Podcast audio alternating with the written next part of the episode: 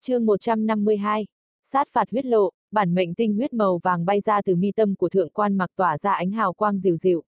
Vương Lâm thản nhiên nhìn thượng quan mặc tay phải vẫy nhẹ. Giọt bản mệnh tinh huyết lập tức bay vào trong lòng bàn tay hắn. Vương Lâm không nghĩ ngợi gì nuốt luôn vào miệng, bản mệnh tinh huyết lập tức tiến vào thức hải của hắn, bị cực cảnh thần thức bao lấy. Từ bây giờ, hắn chỉ cần niệm chú là thượng quan mặc sẽ chết ngay tức khắc. Tương tự, nếu như Vương Lâm chết thì đối phương cũng không thể thoát được tử vong. Trên thực tế bản mệnh tinh huyết không khác so với cấm chế. Chỉ có điều cấm chế có tác dụng trực tiếp hơn, thức hải của con người xem có vẻ chắc chắn nhưng trên thực tế lại vô cùng mỏng manh. Nếu như nuốt quá nhiều bản mệnh tinh huyết rất có thể sẽ khiến cho thức hải bị hỗn loạn, dẫn tới hậu quả đáng sợ không thể tưởng tượng được. Vì vậy bản mệnh tinh huyết có một sự hạn chế nhất định không thể khiến đại bộ phận tu sĩ vì thế mà vui sướng. Có tới hàng ngàn loại cấm chế có thể đạt được hiệu quả tương tự so với bản mệnh tinh huyết. Ngoài ra còn một điểm nữa là bản mệnh tinh huyết phải là do tu sĩ can tâm tình nguyện xuất ra. Nếu như dùng sức mạnh cưỡng ép thì trừ khi người đó có được đại thần thông. Nếu không, cho dù có muốn cũng không thể lấy nó ra được. Thượng quan mặc cũng là vạn bất đắc dĩ, hắn biết rằng đối phương sẽ không dễ dàng buông tha. Thậm chí, người ta có thể sẽ đặt một số cấm chế lợi hại lên cơ thể mình. Vì vậy trong khi hắn khẩn cầu đối phương nhận hắn làm đệ tử đã chuẩn bị tâm lý rồi. Việc bái sư này thực tế chỉ là cái cớ để hắn tìm lối thoát thân mà thôi. Nhưng hắn không thể ngờ được đối phương không hề động lòng. Rơi vào bước đường cùng, để bảo toàn tính mạng mới chủ động hiến ra bản mệnh tinh huyết đợi sau khi đối phương thu nhận nỗi hoang mang trong lòng hắn mới bớt đi một chút. Vương Lâm lạnh lùng nhìn hắn quay người đi, nói với Mộc Nam. Tiếp tục dẫn đường, từ khi Vương Lâm giết chết trưởng lão của đấu tà phái, trong lòng hắn đã hạ quyết tâm, không thể mềm lòng được. Nếu như giết một kẻ bình thường của đấu tà phái thì cũng dễ giải quyết nhưng giết trưởng lão thì chắc chắn đối phương sẽ truy cứu đến cùng. Giờ đây Vương Lâm đã không còn là một thiếu niên thôn dã, mộc mạc chất phác như ngày xưa nữa rồi. Bất luận là tâm tính hay là phương thức hành xử đều lão luyện hơn xưa rất nhiều. Năm đó giết chết đằng lệ đã dẫn tới một loạt chuyện không hay. Vì vậy, từ đó khiến Vương Lâm hạ quyết tâm nếu như đã giết một người thì để loại bỏ hậu hoạn có giết thêm 10 người nữa cũng chẳng sao. Chính vì thế mà hắn mới quyết định tận diệt đấu tà phái. Chỉ có diệt đấu tà phái mới có thể ngăn chặn được những hậu họa sau này. Nghĩ như vậy nên Vương Lâm kéo Lý Mộ Uyển thân mình vọt lên. Đồng thời, dẫn lực thuật hóa thành hai cánh tay to tóm lấy Mộc Nam, Mộc Bắc bay về phía trước.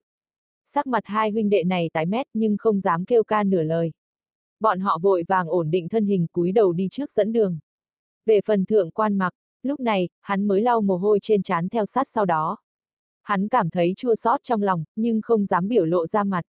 Sợ sát tinh lại nổi sát tâm, tử chú thuật, nhất định là hắn sử dụng tử chút thuật, người có thể luyện được loại công pháp độc ác thế này chắc chắn không phải người bình thường.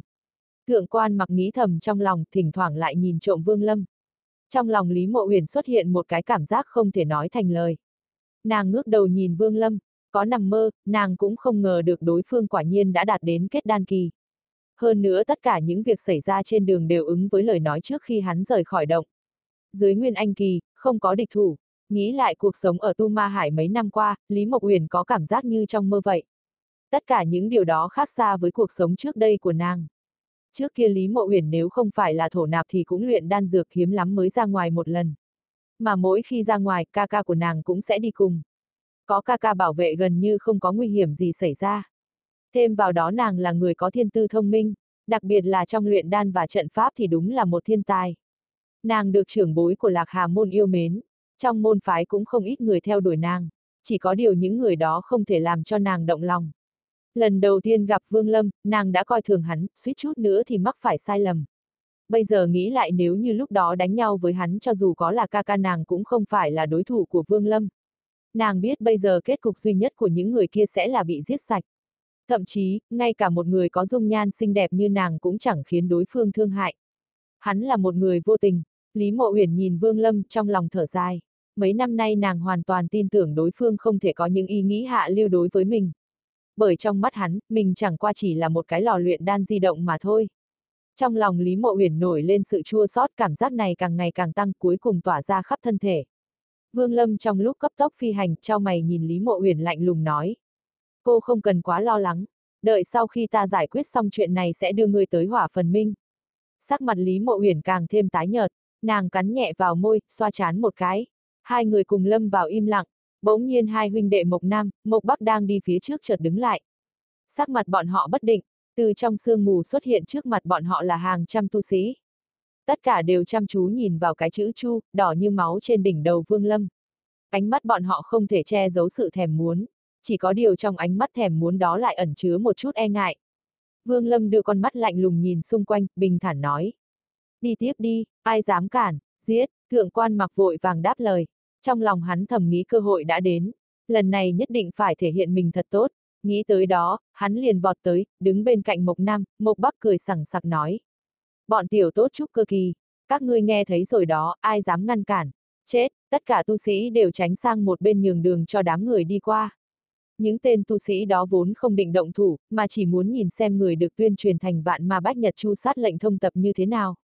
Đặc biệt là đằng sau, Vương Lâm dùng long cân trói 10 thi thể càng khiến người ta ớn lạnh cho dù là muốn động thủ cũng phải do dự một chút. Chỉ có điều tin chu sát lệnh lan truyền quá nhanh, phàm là người trong giới tu chân hầu như không ai không biết chuyện này. Người người đổ ra dò la thông tin. Dần dần, số lượng tu sĩ bay trong không trung càng ngày càng nhiều.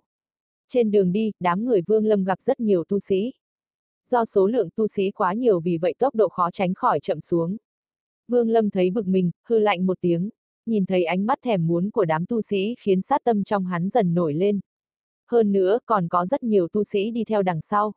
Ánh mắt bọn họ không hề có chút hảo ý. Mộc Nam và Mộc Bắc trong lòng có chút sợ hãi.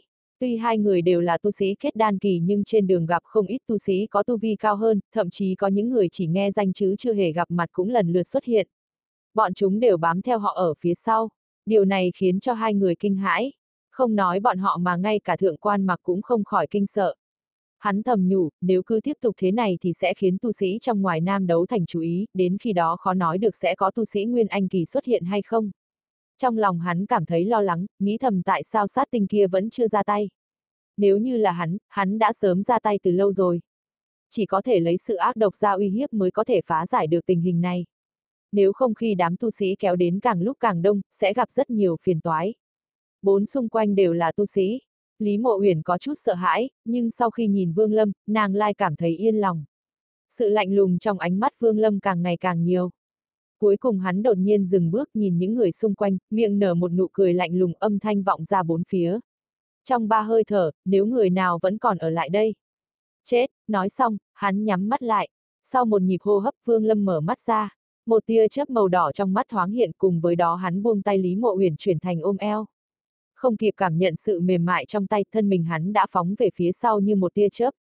Cực cảnh thần thức điên cuồng tỏa ra, một đạo tinh quang từ trong miệng hắn bay ra, nó lóe lên vài cái rồi biên mất. Đây là lần đầu tiên, Vương Lâm ra tay chém giết trong một phạm vi lớn. Trong phạm vi của cực cảnh thần thức việc giết những tên tu sĩ trúc cơ kỳ cũng giống như giết những con kiến mà thôi. Từng tên kêu lên thảm thiết như lợn bị chọc tiết vang lên. Tất cả những tên còn lại lộ rõ vẻ kinh hãi, đều lui ra phía sau dần dần đại bộ phận tu sĩ đều dốc toàn lực nhanh chóng đào tàu. Tuy nhiên cũng không chạy được bao xa, mới được một đoạn bọn họ liền gặp phải một tia sáng lóe lên. Ngay lập tức đầu người vỡ ra làm đôi tóe máu tươi ra mà chết. Sắc mặt Vương Lâm lạnh lùng, lộ rõ vẻ vô tình. Nơi hắn đi qua, đám tu sĩ đều thất khiếu dỉ máu mà chết. Mỗi thi thể từ trên không trung rơi xuống đều được long cân phía sau hắn vươn ra trói lại. Tốc độ Vương Lâm không hề giảm sút thân thể di động càng nhanh hắn chuyên chọn những tu sĩ kết đan kỳ để ra tay.